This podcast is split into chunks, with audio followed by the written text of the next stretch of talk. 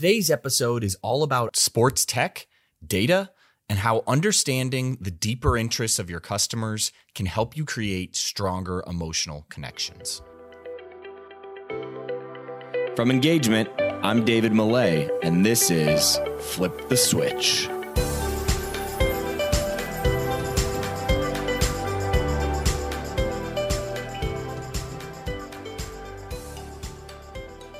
Quick plug before we get to our guest introduction today. If you're focused on guest experience or employee experience, definitely go check out our email newsletter. As we work with pro teams and college athletic departments around the country, we're taking the lessons that we learn from our experiments and our projects, and we're putting those insights into the newsletter. A couple of times per week, you'll get everything from the articles and content that are inspiring us to innovate, as well as new tools that we're using and loving. If you get value from this show, you're going to love the newsletter. To sign up, head to engagementpartners.com backslash newsletter. Welcome back, everybody, to another episode of Flip the Switch, where we sit down with leaders in customer experience and employee experience to try to understand what are the trends that they're paying attention to? What are the experiments that they're running? What are the principles from their careers that have helped guide them to success. And then we take all those insights and we apply them to the world of sports and entertainment. Now, today's episode, we are sitting down with a sports tech founder, Jason Fox. Jason is the CEO of Earbuds, and we're going to talk a little bit about what Earbuds is before we get into the interview with Jason. But first, a little bit of background on Jason. So, after six years of playing professional football for the Miami Dolphins and the Detroit Lions, Jason founded Earbuds, which is really the first social focused music sharing platform. Again, we'll go into in depth what that actually means in a second.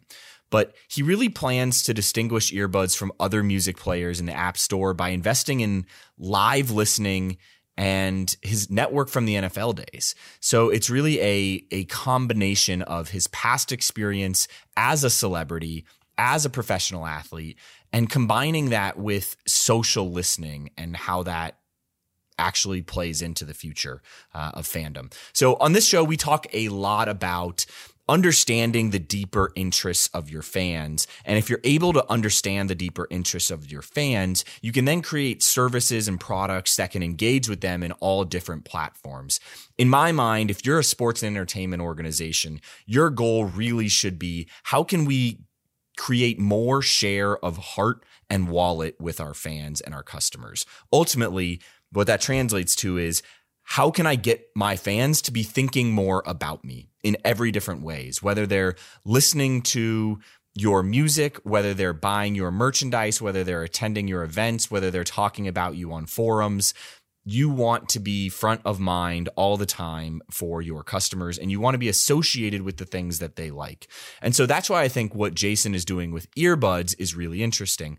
He's going to get into the nitty gritty of how the technology works and we actually we really nerd out on this episode. I mean, we talk about a ton of uh, different technology things that I think everybody will find interesting uh, that that listens to this. At least I certainly found it fascinating to hear Jason talk about it.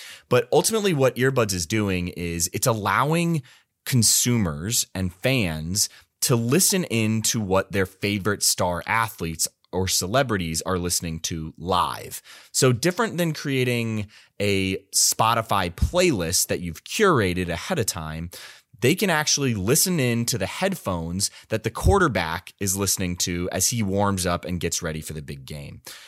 As a result, it creates another avenue where a fan can feel like this is an exclusive thing that I have access to that because I'm a super fan, because I'm engaging in this way, I have a leg up and I am more of a fan than everybody else. And when you think about fandom, it's not about rational connections, it's about emotional connections.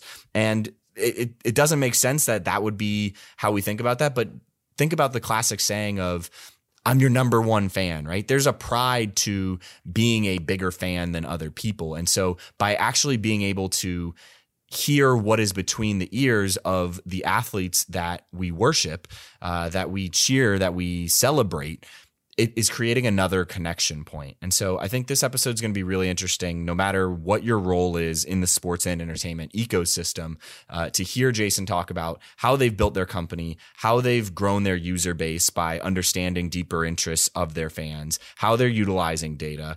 Uh, but additionally, I think if you're a sports and entertainment senior leader at a traditional pro sports team or college sports team, uh, this could be an interesting partnership for you uh, going forward. So without further ado, uh, let's jump into this episode episode with Jason Fox, the CEO of Earbuds. Jason, welcome to the show. Hey, David. Thanks for having me. All right, let's get into it. So, the entire concept for Earbuds is really all about fan engagement, kind of inspired by Cam Newton, Michael Phelps. Give us the 30 second rundown of the company. Yeah, it, like you said, it, it was uh, inspired by my last career as an NFL player uh, when I would see very first example was Cam Newton, but uh, every game, whether it was guys getting off the bus, guys in the locker room, guys on the field warming up, whether on our team or the other team, the one common thread was everybody had their headphones on, getting them ready for the game, getting their teammates into it, getting the crowd into it. And, uh, you know, I would see guys post to social, get massive responses. I'd see Bose and Beats doing massive campaigns uh, about guess what's in my headphones. You turn on any NBA game, any X Games, uh, and then like you said, the Olympics was really the final push in 2016. Watching Michael Phelps uh, warm up before his first race, when it was the number one thing trending worldwide on Twitter, is what's Phelps listening to?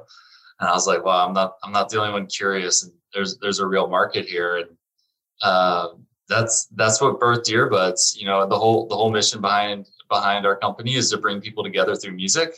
Uh, and we do that by partnering with the four largest streaming services. We partner with Spotify, Apple Music, Pandora, and Amazon uh, to allow list, everybody to listen together or on demand, uh, no matter what platform uh, you, the user uses. So if you have Spotify and I have Apple Music, we can still listen together. If your favorite sports star or favorite musician or even yoga studio instructor uh, if you want to listen along with your friends or coworkers, uh, that's that's that's what we do at Earbuds.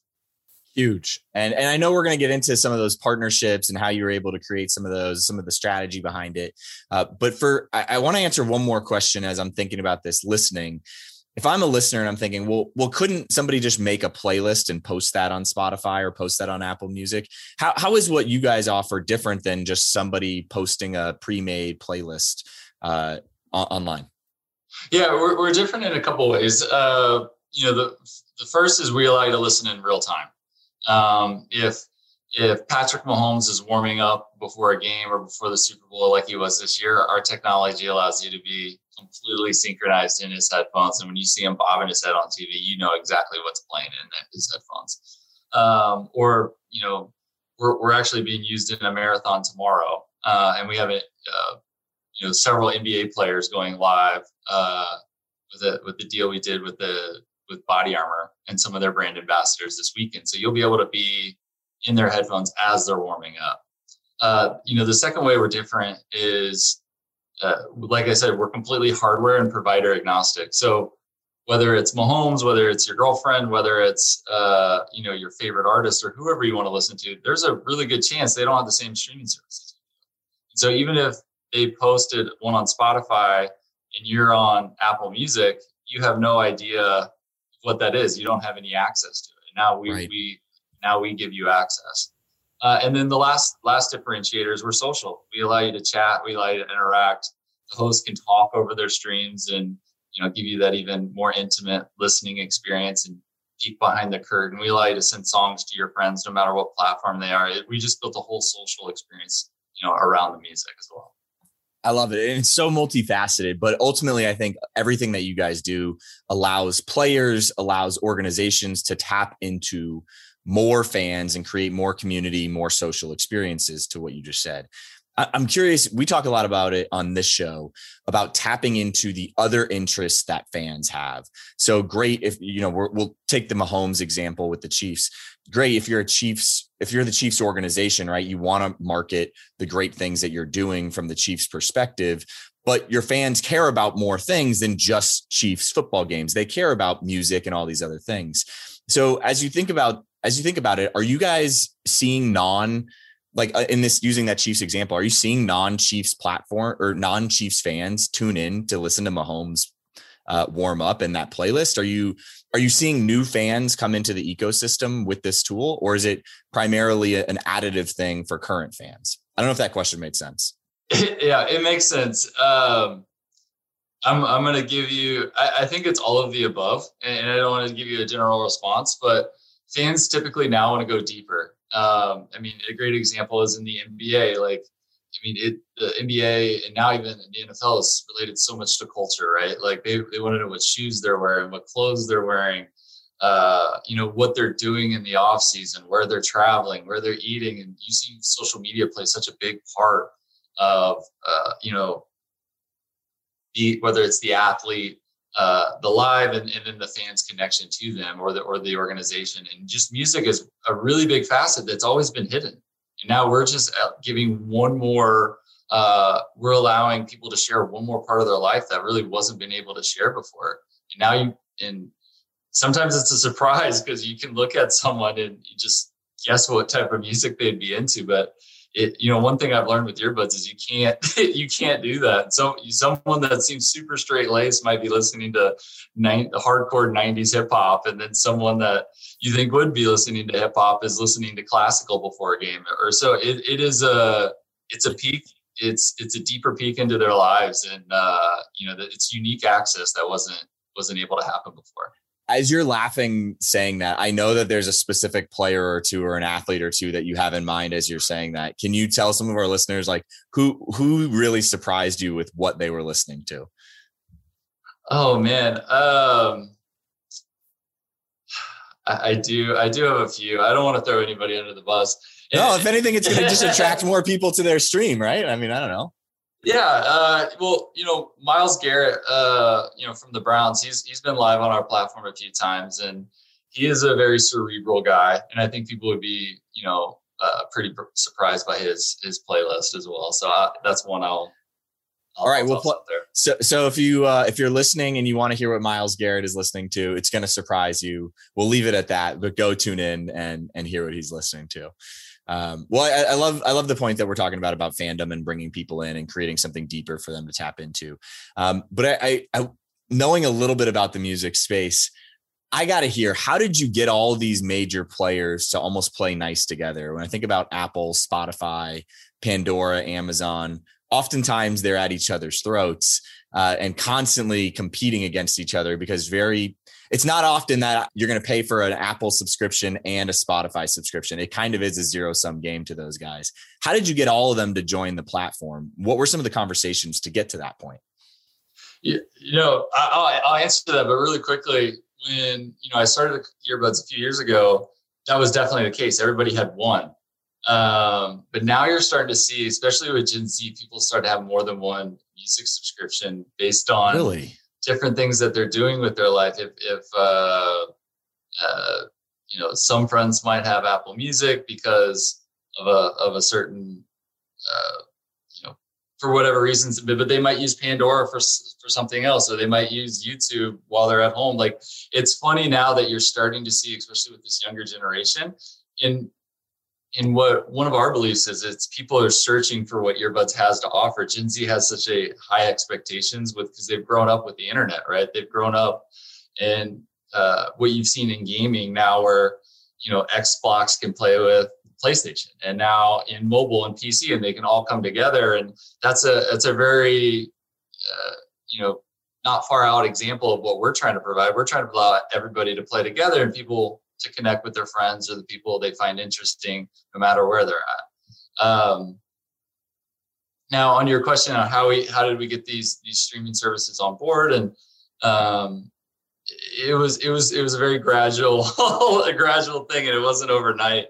Um, one thing I was very surprised at, I'll say, is when I met with both Spotify and Apple Music, they were very particular on how it would work and you know what what access we would have and what data we'd be able to see. And they, they were very particular on how it all worked. But they both admitted, to my surprise, they both asked me about the others. Like, are you planning to work with Apple? Are you planning to work with Spotify? And I said, yes.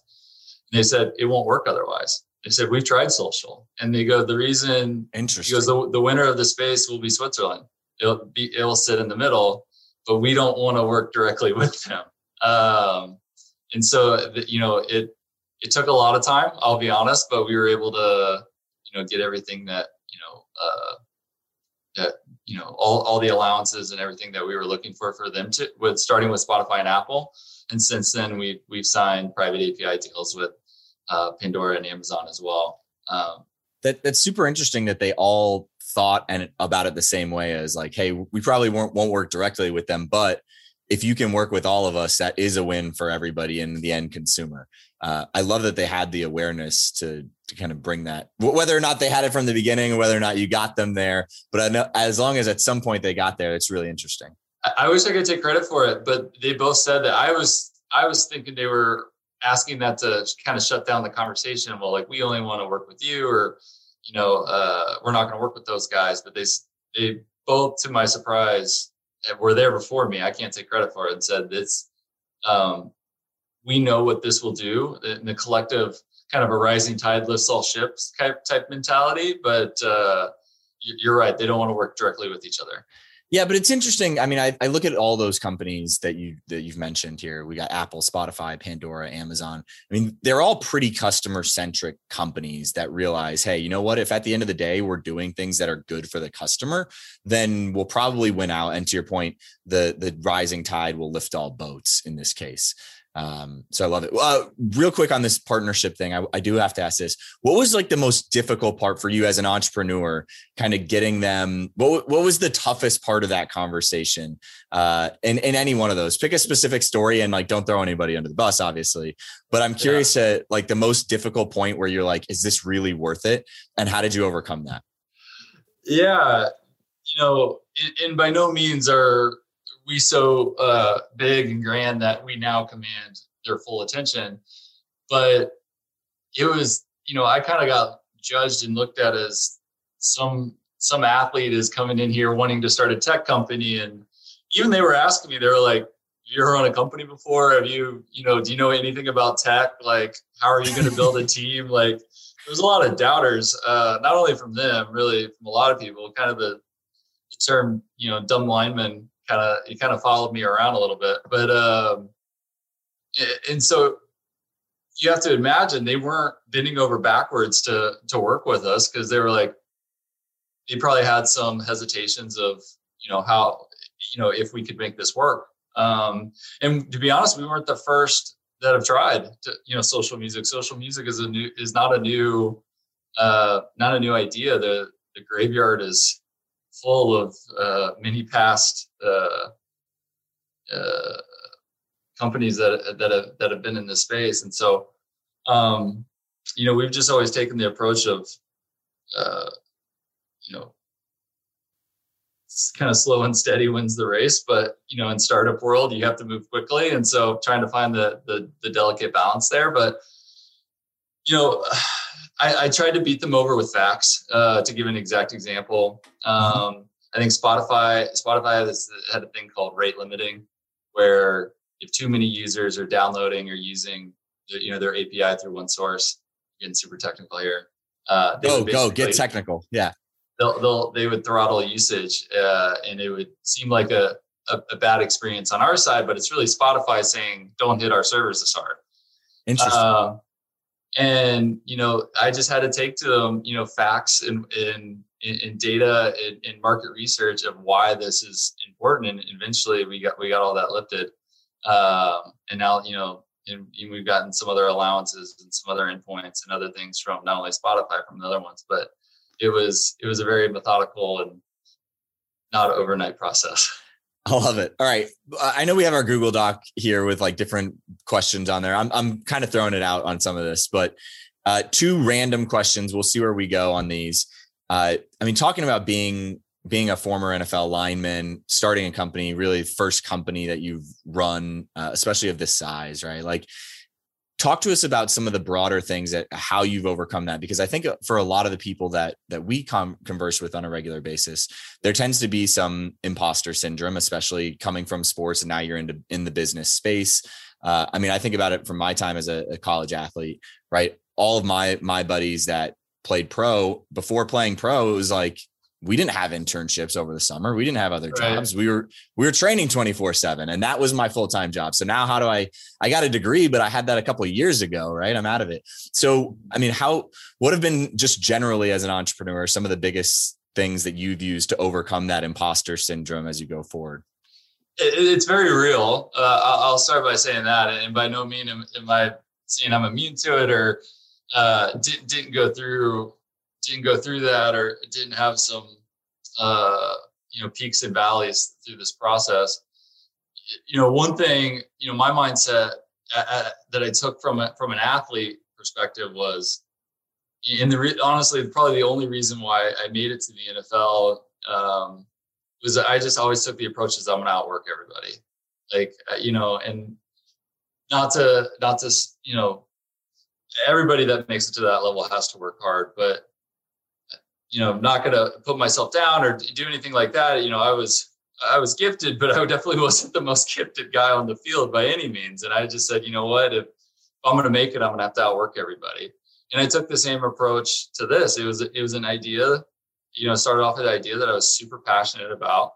You know, I really started diving into a little bit of the, the research and market opportunity and said, okay, this is this could be the next big the next big platform. Music is untapped um, so I just said, I'm going to outwork everybody. I'll figure it out. I don't know what I'm doing. I went into it saying, like, I remember walking into my first investor pitch and I didn't even have a pitch deck. I didn't have anything. I go, listen, if you're going to do, if you're going to invest, bet on me because I'm going to figure it out. I don't know how I'm going to figure it out. I don't know how we're going to get there.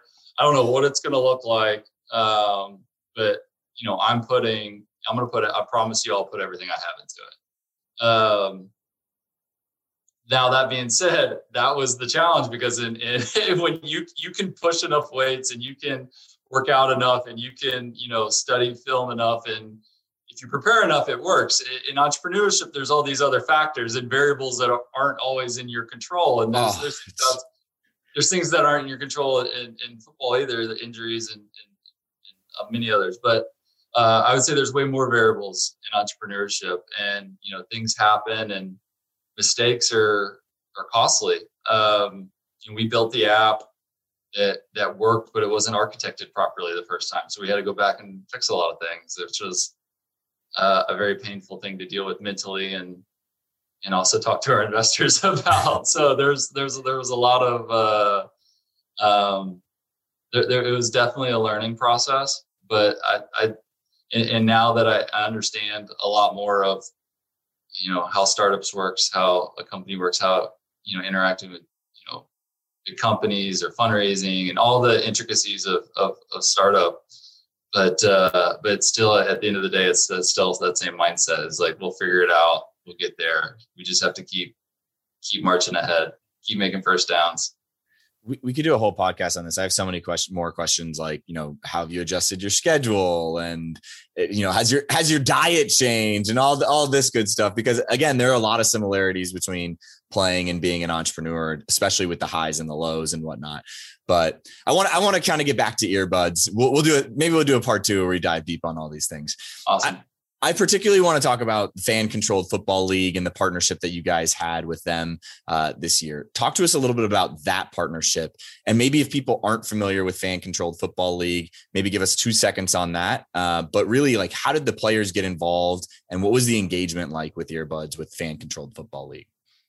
Yeah, absolutely. So, uh, Fan Control Football League is a, an amazing league. They just had their first season, uh, and they'll be back for season two this fall uh, essentially where the fans make all the decisions from the team names to the jersey colors to drafting the teams to uh, all the way down to what plays they're going to run for every play and through their through their app and through their partnership with Twitch, fans can crowdsource or they can crowdsource um, you know, decisions on on what plays to run, and then you know the coach calls that play, and it's uh, it was super well received. Um, I think I think they had high expectations, but I think they they blew past those, and uh, there was an overwhelming demand for a season two. So it was it was really cool to be a part of that. Um, we were there, the official music app of the Fan Control Football League, and I believe we had 72 of their players um, going live before games, and it was it was integrated to where you know fans could vote on the best playlist, and I think there was over 57,000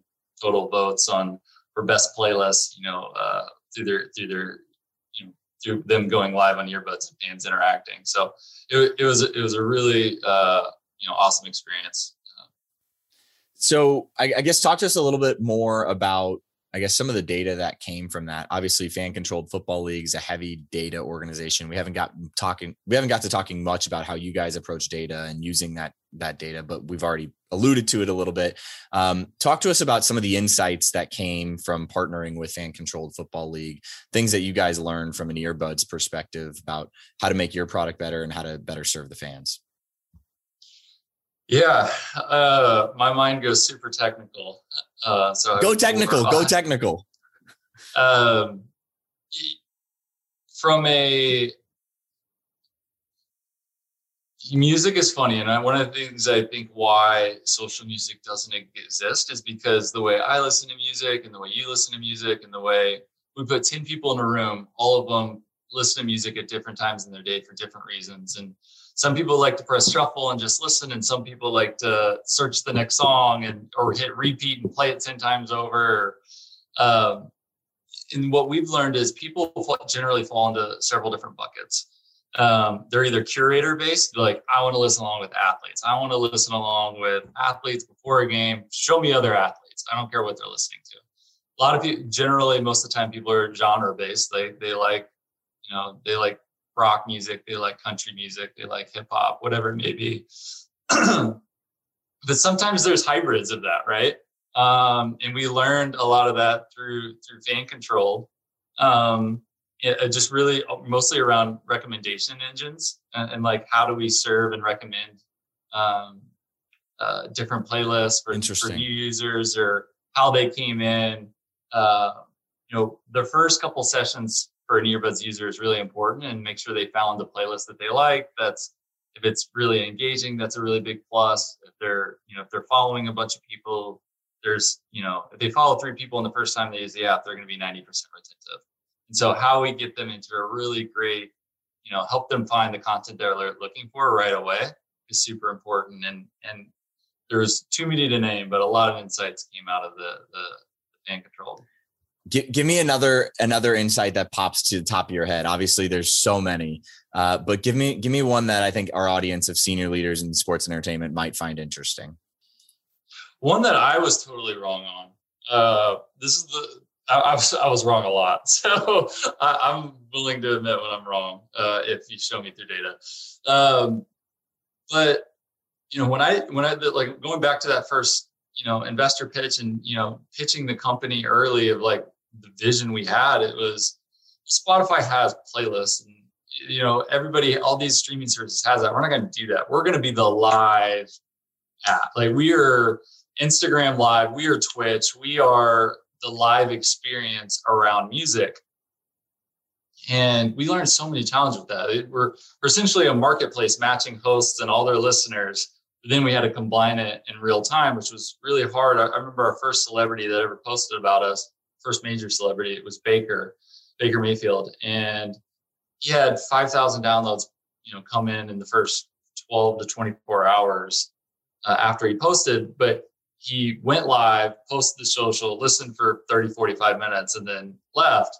And so we had thousands of people come into the app after he was wasn't live anymore, and we got so many complaints like, "Where is he?" Um, and then then so I remember the first thing we did was we did a test. We did a test with the the Burton Open. It was a it's a for a snowboarding event, um, you know, very similar to the X Games. And we let all the playlists live for a week after they went live. And people started tagging their friends, people started sharing it, people would come back and listen to it 10, 12, 15 times over. And we were realizing that if we got you know 500 listeners in a live session sometimes we're getting 10 15 20x the number of listeners you know wow. just in the first week afterwards because they were telling their friends or they were coming back and the number of plays or the what we call spins um, we would see 10 to 20x on those as well. And so we're like, wow, past sessions, like this content is super evergreen. Like, expect, I mean, and think about it, it makes sense. We call it like the like Mike scenario in, in, in earbuds. If, if your favorite athlete is warming up, what do you think the 12 year old kid is going to come back and every time he goes and works out, he's just going to pull up that playlist and just listen to it. And he's going to tell his friends and they're going to, they're going to share it. Oh, did you see what so-and-so was listening to? And we started realizing like the, the, the, the ephemeral live uh, element of earbuds is super important and it's a super differentiator and it, it, it, it does a lot for our business but we were cutting out so much opportunity when we were only live um, so that, that that was another key key insight, a key learning. Well, it makes it makes sense as a, again as a differentiator, right? I think about IG Live, right? It makes sense that people would want to join live, but if I get the notification and I'm eating dinner, I'm like, oh well, you know, I'll tune in in five minutes. Well, for this, it's a listening session. They might be they might be done by that time. Right. So how do you keep it alive? I think I think that's a really insight, good insight for anything live uh, as we think about it from a sports and entertainment perspective. Um, I, let's let's talk a little bit about demographics of people that are while we're on this data and insights uh, train, if you will, uh, around earbuds. What what are your listeners like? Who who are the listeners of earbuds? Who are your power users? Um, who's coming on the app, and what's that demographic look like? Man, this is another thing I was wrong at. You're you're really good, David, at pointing all the things I would be wrong. I was wrong at from the beginning. Um, I'm, I'm wrong every when you're not right. You're, you're wrong every day, and that's part of the beauty of it. You got to learn from it. But go ahead.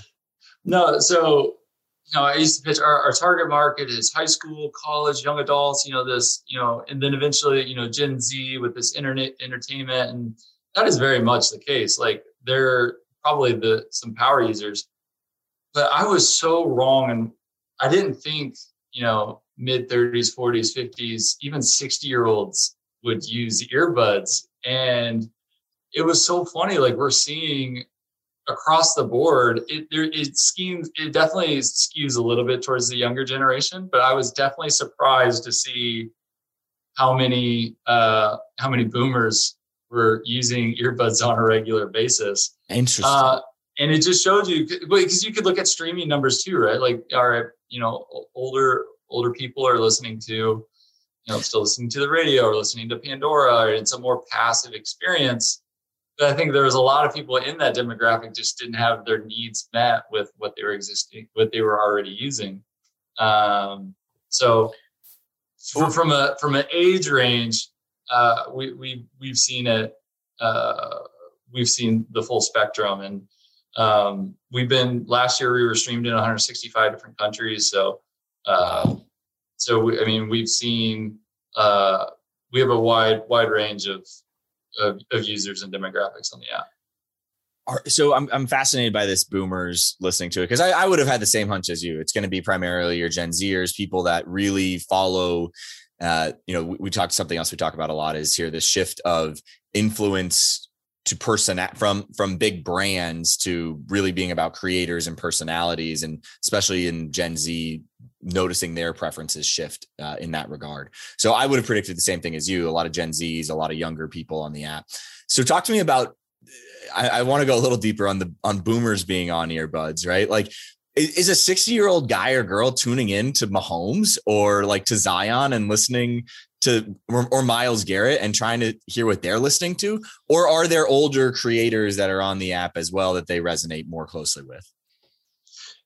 Um, I hate to give you just a generic answer, but it's both, right? Because uh, with COVID, we excuse me, with COVID, we saw a wide range of use cases pop up that we never would have thought. You know, people were locked down and still craving social connection and you know, a lot of people found us and leveraged us as a way to do that. I mean, we were used for birthday parties and dance parties and virtual spin classes and uh, all types of workout classes, the yogas and uh, you know virtual 5Ks and just uh, a ton of a ton of ideas. And you know, a lot of those, whether that's a you know a yoga class or I mean, there was one big group that was like, you know, a wine they, they would always come on every Friday and they would they had their normal in person wine party and they'd listen to classical music, but we would see this one same like 50 person listening session every every Friday. And it was like these wine, and they were talking about what all the wines they were drinking. And so people found, like I said, it, it was, you know, that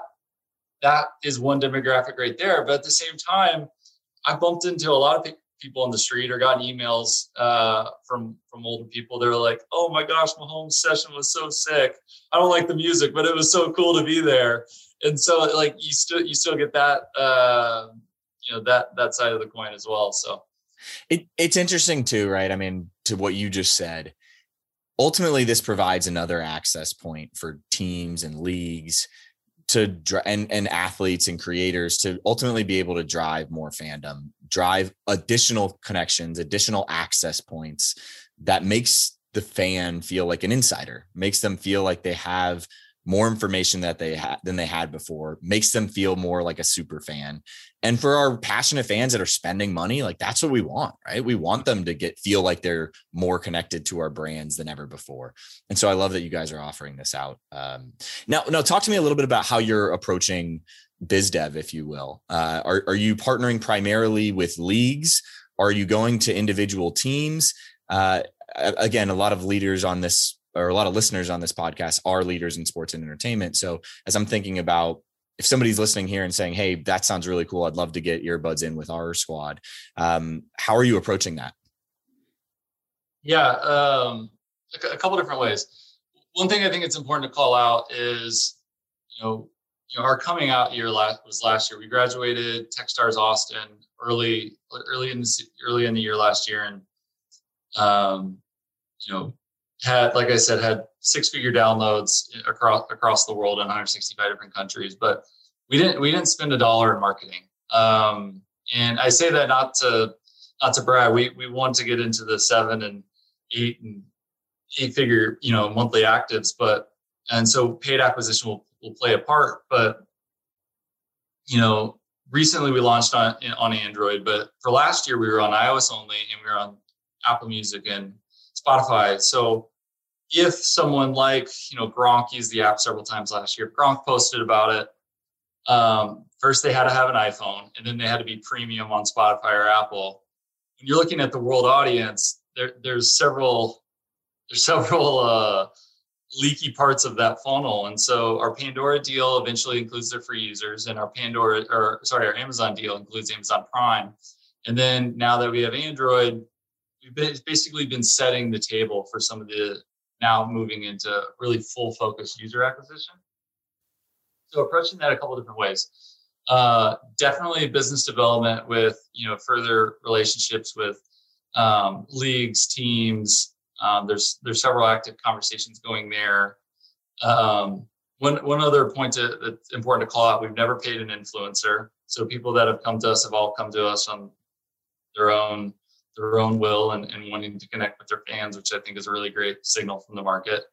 Um, but you know, there's there's two things that we think really going to help earbuds growth in the next six to twelve months. Is the first is um, with this creator economy that we're in, we're going to allow creators and curators within earbuds to be able to to monetize or uh, you know be able to give them the tools. If if an artist wants to charge for their session or if an athlete or a team wants to you know uh, you know differentiate their offering by allowing this only to their season ticket holders you know they they can do that. Um, and then you know we're also in the process of building an sdk so if a basketball team if a if a if a, you know a race car company if anybody wants to put our experience in their app and meet their fans where they are they they can do that as well Fascinating. Yeah, I, I what you just said around season ticket holders, and for me, again, knowing our audience base is senior leaders at these sports and entertainment companies.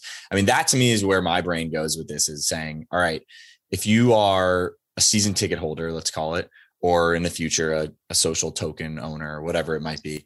Uh, I love that use tokens. We're definitely fully down exploring the token we're, um, we're all right. Let's go there next. But yeah, I mean, if you're if you're a season ticket holder, right? If you can't just continue to increase prices without adding extra value, right? This this was something that was big for us at Disney, right? We would jack the prices up every single year and continue to hit record attendance because we were increasing value. It wasn't just like we were increasing the price without providing more value. And sometimes sports teams get into that trap, which is why they they're like, we're not adding anything new, so we can't justify raising ticket prices. So this right. is one of those pieces to me that again, you add that in as saying, hey, this is an extra thing that we're offering as part of the season ticket price. And it allows you to boost that bundle up as in instead of just offering the the ticket, uh, you're now offering other experiences that are exclusive, things like this. Um, and right. in college, which we spend a lot of time on, name, image, and likeness, this is going to open up a whole another Pandora's box of of ways right. for athletes and organizations to make money. I love it. Absolutely. All right. Well, let's let, we we talked about tokens a little bit. Uh, I know your recent SBJ article you covered about the emergence of NFTs. Um, so so let's go into this a little bit. How are you guys thinking about social tokens, non fungible tokens, uh, this space of building on blockchain? I mean, I'm going to leave it open ended because we can explore a bunch of nooks and crannies here. I, I am super bullish on on crypto and uh, even the last week was pretty rough, but uh, it was. And, yeah, and where and where the token economy is going in, in NFTs and NFTs is such a wide range of what they actually are, and I think there's going to be a massive part of them that are super valuable, and it's still the beginning of of the utility that they can provide, and I think. I think we're going to see a little bit of the market kind of figure itself out because everything is getting sold just the hopes of selling it for more later, which I think can spell trouble. Um, so we don't want to be at the wrong side of any type of uh, whether it's market bubble or you know correction or uh, just anything you know negatively correlated uh, with NFTs. That being said, I, I, I think I think where it's going and what it's going to do for sports and what it's going to do for uh, the future is still going down in a great place. But I think where it's it still needs to figure itself out, um, or, or, the market does. Where, where do you see where do you see it going? I mean, in your in your mind, I mean, you mentioned you think it's going to be a great thing, but where do you see it going? There, um, for example, like if if you're are you familiar with the company Genies? Uh, vaguely. Are they're not they're not crypto kitties guys, are they? Or no? Who who no. who are genies? Genies is a uh, really cool 3D avatar company. Um, I did a, if you're familiar with I'm, them, I'm, can, I'm, with you now. Yeah. They can plug in to several different, uh, you know, virtual uh, metaspheres. And what, what they're doing, I mean, they can, they can do a, a weekly drop of Gucci shoes for, for genies and they're going to sell 500 pairs and they're going to charge more than what Gucci shoes are in real life because there's so many there's such a high demand in this these virtual economies of what uh, these shoes are and kids want them. They want that social cred or that their their avatar online is, is wearing the coolest clothes and and where where that's going. And if you look at the data you know more and more kids all over the world not just the us are spending presence online and has an avatar somewhere online. And especially when you can take that same avatar and put it in different environments and when you can call into a zoom call with your avatar uh, that's going to get super valuable of people. I'm, I'm not going to buy my virtual i don't have a virtual avatar but i'm not going to buy that but i think there's a lot of people that will. Um, and there's a lot they've really leaned into sports. Um, you know, I they did. I think they did. I don't know if they did the deal directly with Kelce, but I saw on their website they had a Travis Kelce. You know, one of the, the avatars was wearing a Travis Kelce jersey. And, cool. Uh, that they had to pay for, which I'm assuming I I would highly assume that you know Travis is getting uh, you know a nice cut from that. And so things like that, I really, I you know, virtual jerseys, virtual gear, virtual experiences, um, and those are all you know done on the blockchain through NFTs. So I think things of, of that capacity will be will be super valuable uh, in the future, and will continue to stay on the rise. We need to do so, uh, Jason. We do one of the, we've started doing a monthly one of these. Where it's live and we bring in a couple people and then we just like go off the rails. It's half baked ideas only are allowed on the show versus talking about kind of some of the successes and learnings from your companies. And um, so, so maybe at some point soon we have you back on to just nerd out on this stuff because because I can go deep on this, but I am curious, like, how do you see earbuds fitting into that ecosystem with the metaverse and all this? How, what what role? I know you've given it some thought, even if it's only half baked. Maybe give a little bit of of where your head is at. Yeah, uh, from from both ends of the spectrum, from like just from like tokens. Tokens are incredibly unique. What they allow you to do, they they align incentives. So if it's an athlete, if it's a person of influence, if it's a uh, you know an artist, if they want to essentially sell tickets, they can do that through tokens, which uh, you can cap the supply. They can align financially, um, and then those can be traded uh, as currency as well. And so it's a really great way to align incentives. Um, and so, in minimum from that perspective, I think you'll see something like that in the earbuds future. Uh, when you get out into the Metasphere and uh, you you can go pretty far out there. We're exploring ways to make that happen. I'm not sure.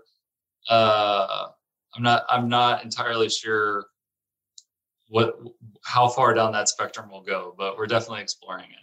Well, I'm excited to see the future and see what it holds for you guys in that space. Uh, at some point, we're going to issue out an engagement token and, and see what the hell happens. I, uh, I love I, it. I think my mom is going to be the only buyer of it, but but we'll I'll see. All right, I appreciate that. Uh, all right, well, so as we as we wrap it up here and we bring us home, um, let, let's get into some of the easier toss up questions. Um, if you've got a gigantic billboard, you can put it anywhere put up a piece of advice on it, right? So it's end up it's like the size of a tweet. This is a classic Tim Ferriss question. What are you right. giving to our leaders in sports and entertainment? What's that? What are you saying on that billboard? That's a piece of advice to them. Well, uh, I'm a Christian, so I would say something along the lines: God is real and God loves you. Um, I'm with it, man. Okay. Uh, if I had two billboards and one right behind it, I would probably say something along the lines of. Uh, just something encouraging, man. Keep going, keep grinding, just keep fighting, just keep clawing for for for that extra inch. I'm quoting every corny sports movie out there, but it the the grind gets tough. Um, you know, I, my girlfriend's an entrepreneur. She has multiple companies. So I don't know how she does it uh, and it, our conversations are just always uplifting because you need that man. It's there's there's days where it's a grind uh, but that but that's what startups are. You know i've talked to i've you know, through earbuds i've met several successful founders and successful executives that exited these massive companies and my favorite question to ask all of them i was like did you always know it was going to be a success? And I've never heard anyone's answer yes to that question, and most of them said, you know, there was weeks before we sold where I thought we were going under. Like it, it was just, it was just a massive, uh, you know, all hands on deck. We have to figure this out almost the entire way, and then maybe the last five percent it was sailing. Uh, and so that is that's just the, you know, I feel like this uh, kind of world of social media we live in where everybody likes to post all their wins and nobody likes to share their losses or the struggle where i think i think that's where strength is is sharing struggles sharing sharing realness being authentic with one another and um, i don't know something something along those lines i don't think you can fit all that on a billboard but you, I, really hey, you know billboard. what? That, that was a that's a really big billboard, and, and I'm with it. It's like the Times Square one. It's all yeah. all of them lined up together, so I'm with it. Yeah, uh, yeah and I, I think it's a great point, right? And where my brain goes with it too, and we see this all the time as we work with different teams, is everything that you just talked about. It, it's kind of the the the embodiment of being an entrepreneur is i mean you get high highs you get low lows it's it's all about momentum right you're going hard for two weeks and things are great. And then all of a sudden something brings you to a screeching halt and you take two steps back and and it's like okay how can you get up and take those three steps forward? How can you you're constantly experimenting. And as i think about it for a lot of leaders that are whether it's a pro team or college athletic department or a league i think so often as they're recruiting people they look at what other athletic department did you work in? What other pro team did you work in? And there's not because of that there's not enough entrepreneurial entrepreneurialism or entrepreneurialism within these organizations. And so when you have things like covid that hit us last year like people freak out and don't know what to do. And it's like shit covid was just one more thing like on on our list of setbacks that we had to figure out how to overcome. But we've been doing that for the last three years anyway.